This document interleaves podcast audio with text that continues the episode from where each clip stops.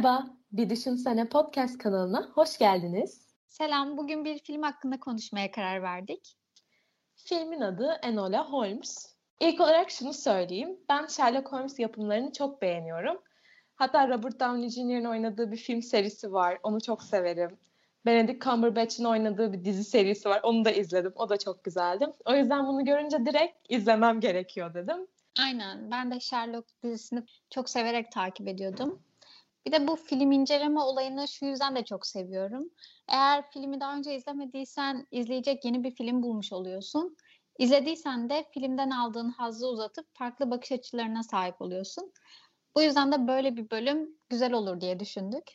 23 Eylül 2020'de Netflix'e gelen bu film, Nancy Springer'ın genç yetişkin türündeki aynı adlı roman serisinden uyarlanan Enola Holmes. Filmin yönetmenliğini Harry Bradbury üstlenmiş ve yazarı ise Jack Thorne.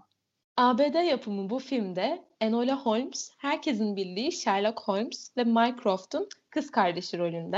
Oyuncu kadrosuna baktığımızda Millie Bobby Brown, Stranger Things'ten tanıdığımız, Henry Cavill, Sam Claflin gibi ünlüleri görüyoruz. Filmin konusundan biraz bahsedelim.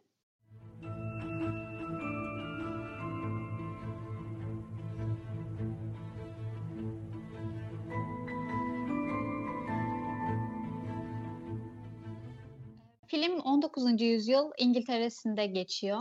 Baş karakterimiz genç Enola annesiyle gözlerden uzak, sakin ve mutlu bir hayat yaşarken annesinin aniden evi terk etmesi üzerine Enola'nın hayatının dengesi tamamen değişiyor ve onu bulmak için ünlü abileri Sherlock ve Mycroft'tan yardım istiyor. Ancak işler karışınca ipleri kendi eline alan Enola, annesinin verdiği ipuçları kullanarak onu bulmak için maceralı bir yolculuğa çıkıyor. Filmde bu gizemli yolculuğu izliyoruz. Filmi biz çok beğendik. Fakat bu filmden böyle Sherlock Holmes vari bir hava beklemek yanlış olur. Daha çok tatlı bir gençlik filmi gibi. Yani polisiye ve detaylı bir dedektiflik hikayesinden çok masalsı bir macera şeklinde ilerliyor. İki saatin biraz üzerinde bir sürede olan bu film herkes için bir parça gizem, aktivizm, romantizm, tarih ve aksiyon içeren yüksek enerjili feminist bir hikaye hem bir kızın kendini keşfetmesi, kendi yolunu çizmesi ile ilgili hem o dönemin biraz kültürel yapısını görüyoruz ve o dönemdeki kadının yerini görüyoruz. Aileyle de çok rahat izlenilebilir ve pozitif aşılayan bir film. Aynı zamanda bana Anne with an E dizisini de anımsattı. Ki ben onu da çok sevmiştim. Yani daha çok o havada. İki dakikasında filmi seveceğimi hemen anlamıştım. Çünkü hikaye anlatıcılığıyla başlıyor. Ana karakter kendi hikayesini anlatmaya başlıyor. Bu benim filmlerde çok sevdiğim bir detay. Ardından hikayeyi anlatırken illüstrasyonlar, çizimler ve yazılardan yararlanılmış. Bu da görsel olarak ilgi çekici ve filmi sürükleyici hale getirmiş. Film zaten direkt sizi o dönemin havasına sokuyor. Ben de şeyi çok sevdim. Evlerini çok sevdim. Hatta abisi ilk geldiğinde beğenmiyor. Bakımsız buluyor ama aslında böyle ormanın içinde bir ev. Biraz izole olmasını da sevdim. Aynı zamanda dönem kıyafetlerini sevdim. Filmin görselliği bana çok hitap etti. Evet kesinlikle ve yer yer ana karakterin kamerayla göz teması kurup izleyiciyi filme dahil etmesi fikri de bence güzel olmuş. Bir de Millie Bobby Brown'u ben normalde çok sevmem ama bu karakterde bence başarmış yani olmuş ben yakıştırdım. Sonra bu filmi izleyince bildiğin kızın şu an fanıyım hatta bence Natalie Portman'a benziyor. Ay evet Ona ben çok de aynısını benzettim. düşündüm. Ve Millie Bobby Brown aynı zamanda bu filmin yapımcıları arasında da yer alıyor. Filmin yapımcıları arasında mı yer alıyormuş? Aynen. Yani Dostum, yaşına rağmen çok güzel bir şey belki de filmi ana hatlarıyla anlatmaya, biraz film örgüsünden bahsedip detaylandırmaya geçebiliriz. Yani şimdi spoiler alarmı veriyoruz. Eğer filmi izlemediyseniz bu kısımlar fazla detay olacak. O yüzden şimdiden gidip filmi izleyebilirsiniz. Sonra gelip dinleyin tekrar ama devam. Aynen.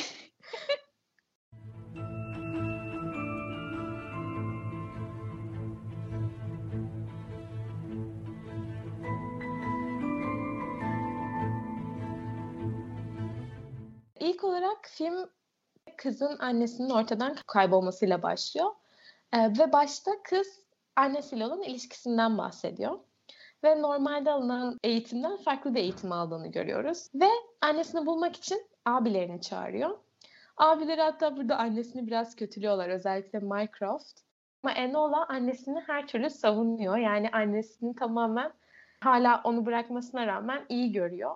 Burada annesini iyi görmesinin sebeplerinden birisi de büyük ihtimalle birlikte kurdukları bağ ve annesinin ona verdiği farklı eğitim. Eğitimini sıra dışı annesi üstlenmiş ve ona okumalar yaptırıp bilim, spor, edebiyat ve resim öğretiyor. Ayrıca jujutsu dövüş sanatını bile öğretiyor. Zaten bununla ilgili çok sahne görüyoruz.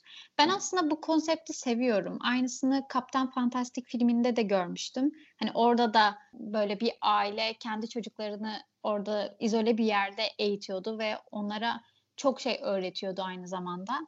Yani bu çocukların böyle klasik eğitiminde ilgilerini dağıtacak çok şey varken okulu zorunda gidilmesi gereken bir tırnak içinde hapishane olarak görüp bilen ve yaşıtlarıyla sürekli zorbalığa maruz kalan çocuklar öğrenmeyi sevmeyi öğrenmiyorlar ve öğrenmeyi sevmek, o bilgiyi sevmek, bilgi bilgiyle bir şeyler yapmayı öğrenmek kısmı bence çok güzel ve bunu annesi öğrettiği için de yine orası hem evi hem de eğitim yuvası ve de daha verimli olmuş. Mesela karakter burada çok bilgili yaşıtlarına göre belki de.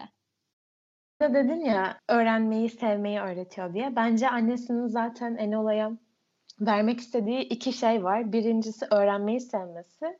Diğeri de şu. Enola'nın annesi farklı bir kadın, yenilikçi bir kadın, özgür ruhlu bir kadın. Onu da kendisi gibi idealleri olan ve kendi yolunu çizecek bir kadın gibi yetiştirmek istiyor. Dolayısıyla böyle kılıktan kılığa girdiği bir esnada böyle aynaya bakıp şey diyor ya istediğimiz kişi olabilirdik diyor.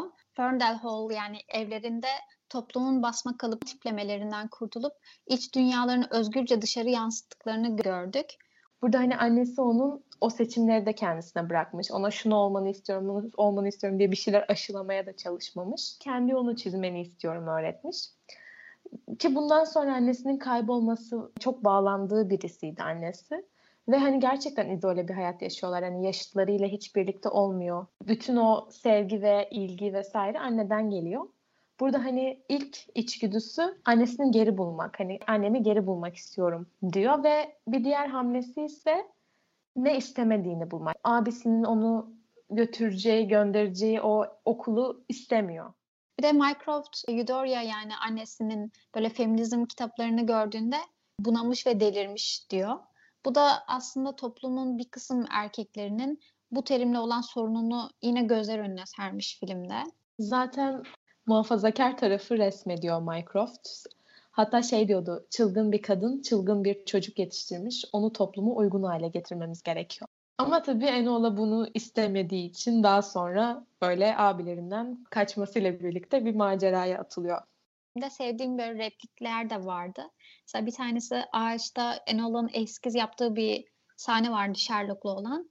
Mesela Sherlock ona şey diyordu, duygusal davranıyorsun, anlaşılır ama gereksiz. Orada olana bak, olmasını istediğine değil. Bir de mesela annesi ona bir takım kartlar bırakıyor, hani ipuçları. Hı hı. Onlardan birinde şey yazıyordu, geleceğimiz elimizde yazıyordu. Önünde iki yol var Enola, seninki ya da başkalarının senin için seçtiği.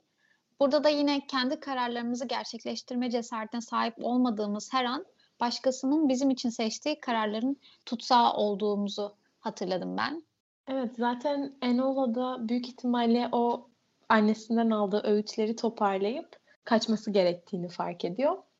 Daha sonra tren istasyonuna gidiyor ve bir oğlanla tanışıyor. Hani orada arkadan birinin daha bindiği ve bir tane çocuğun kayıp olarak trene bindiğini vesaire gözlemliyor ve arkadan binen adamın da o çocuğa zarar vereceğini tahmin ediyor. Bu tip yaptığı küçük gözlemler de aslında Sherlock'un kardeşi olduğunu biraz daha vurgulayan şeyler. Trende kız anlıyor yani bir şeyleri gözlem yeteneği var ediyor. Hani senin yanında kalırsam o seni takip eden şapkalı adam benim de başıma musallat olacak ve bunu hiç istemiyorum diyor ve bu yüzden onu şeyden çıkarmaya çalışıyor hatta vagondan. Sonra işte bir şeyler olduğunda o adamın onu öldürmek üzere olduğunu anlıyor ses çıkan seslerden ve o an hani bir karar aşamasına geliyor. Ya yoluna devam edecek çünkü annesinin bir öğüdü de aklına geliyor. Hani sadece kendi hayatına bak Enola diye. Ya da orada ona yardım edip başını belaya sokacak. Ve sonra vicdanla yenik düşüp aslında o kararı vererek ona yardım etmeyi seçiyor. O işte kabine geri döndüğünde çocuğu tam trenden atmak üzereydi. Mesela böyle sahneleri ben seviyorum. Çünkü geleneksel alışmış olduğumuz o eski filmlerde gördüğümüz işte erkek kızı kurtarır kalıbının dışına çıkmaya başladığımızı görüyorum. Yani bu toplumsal değişimler, toplumsal cinsiyet eşitsizliğinin yavaş yavaş giderilmesi filmlerde de var artık. Yani filmlerle bir şeyleri aşılamaya başlıyoruz ya da daha sonra trenden atlama kararı alırlarken kızın daha cesur olması ve ilk atlaması da yine o kalıpları yıkan bir şey. Evet kesinlikle. Ve karakterimiz e, Uygarlığın şehri Londra'ya geliyor. Uzun süredir kırsal bir kasabada yaşam süren Enola, büyük şehirde olmanın şaşkınlığını yaşarken aynı zamanda karşılaştırmada da bulunuyor ve buradaki insanların çok daha gergin olduğunu düşünüyor ve büyük şehirlerdeki o acele, kaos olan e, hakim havayı birden solumaya başlıyor. Aynı zamanda o tanıştığı kişiyle, oğlanla yollarını ayırmaya karar veriyor. Çünkü orada sürekli olarak o annesinin tavsiyesi var. Bir erkeğin seni kendi yolundan almasına izin verme. Bu düşünceyle işe yaramaz oğlanla yollarını ayırıyorlar. Daha sonra Londra şehrinin kendine has havasına bürünüp ipuçlarını takip ediyor.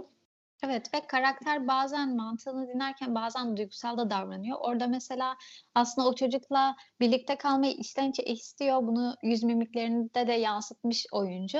Ama mantığını kullanarak birden sesini ciddileştirip hayır şöyle olacak falan. Bunu birkaç kez daha yapıyor. Yani bazı zamanlarda mantığı seçip kendi duygusunu bastırdığını da görüyoruz.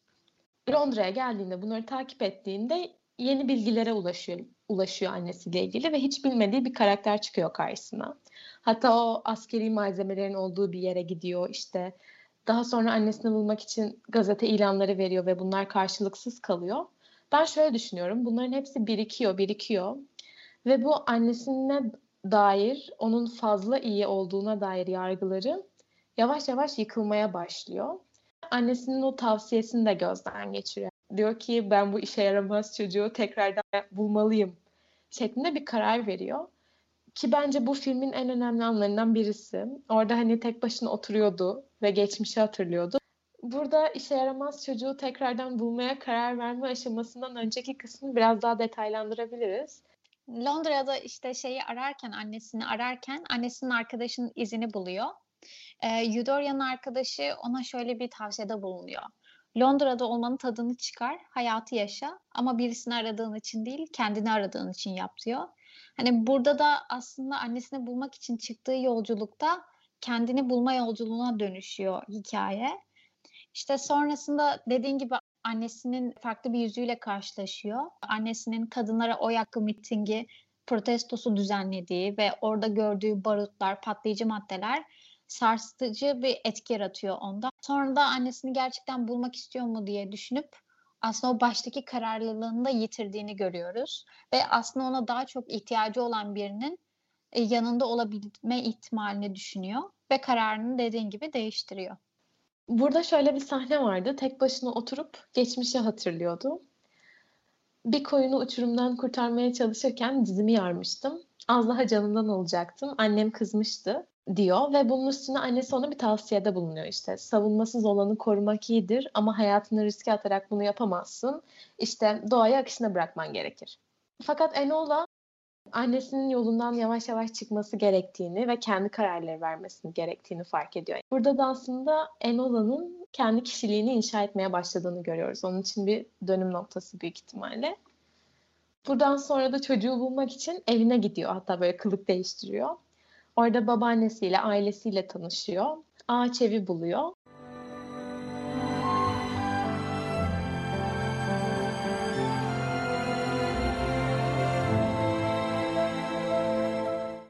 Ve bence onun o ağaç evine ulaştığında sanki onun kalbine ve zihnine de ulaşmış gibi oluyor. Ve onunla ilgili ön yargıları o an kırılıyor ve çocuğa karşı bir hayranlık besliyor tatlı bir sahneydi yani. O çekimler, çocuğun evet. o kişisel hayatını o küçücük e, ağaç eve yansıtması.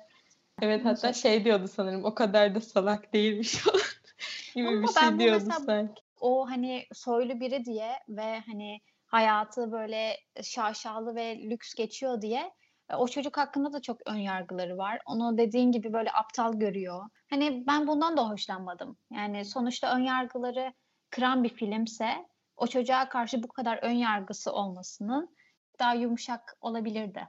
Ee, yavaş yavaş kırıyor zaten tanıdıkça. Budala gibi görünüyorsun, şöyle görünüyorsun. Yani bilmiyorum bazı cümleleri bana biraz şey geldi, eleştirel hmm. geldi.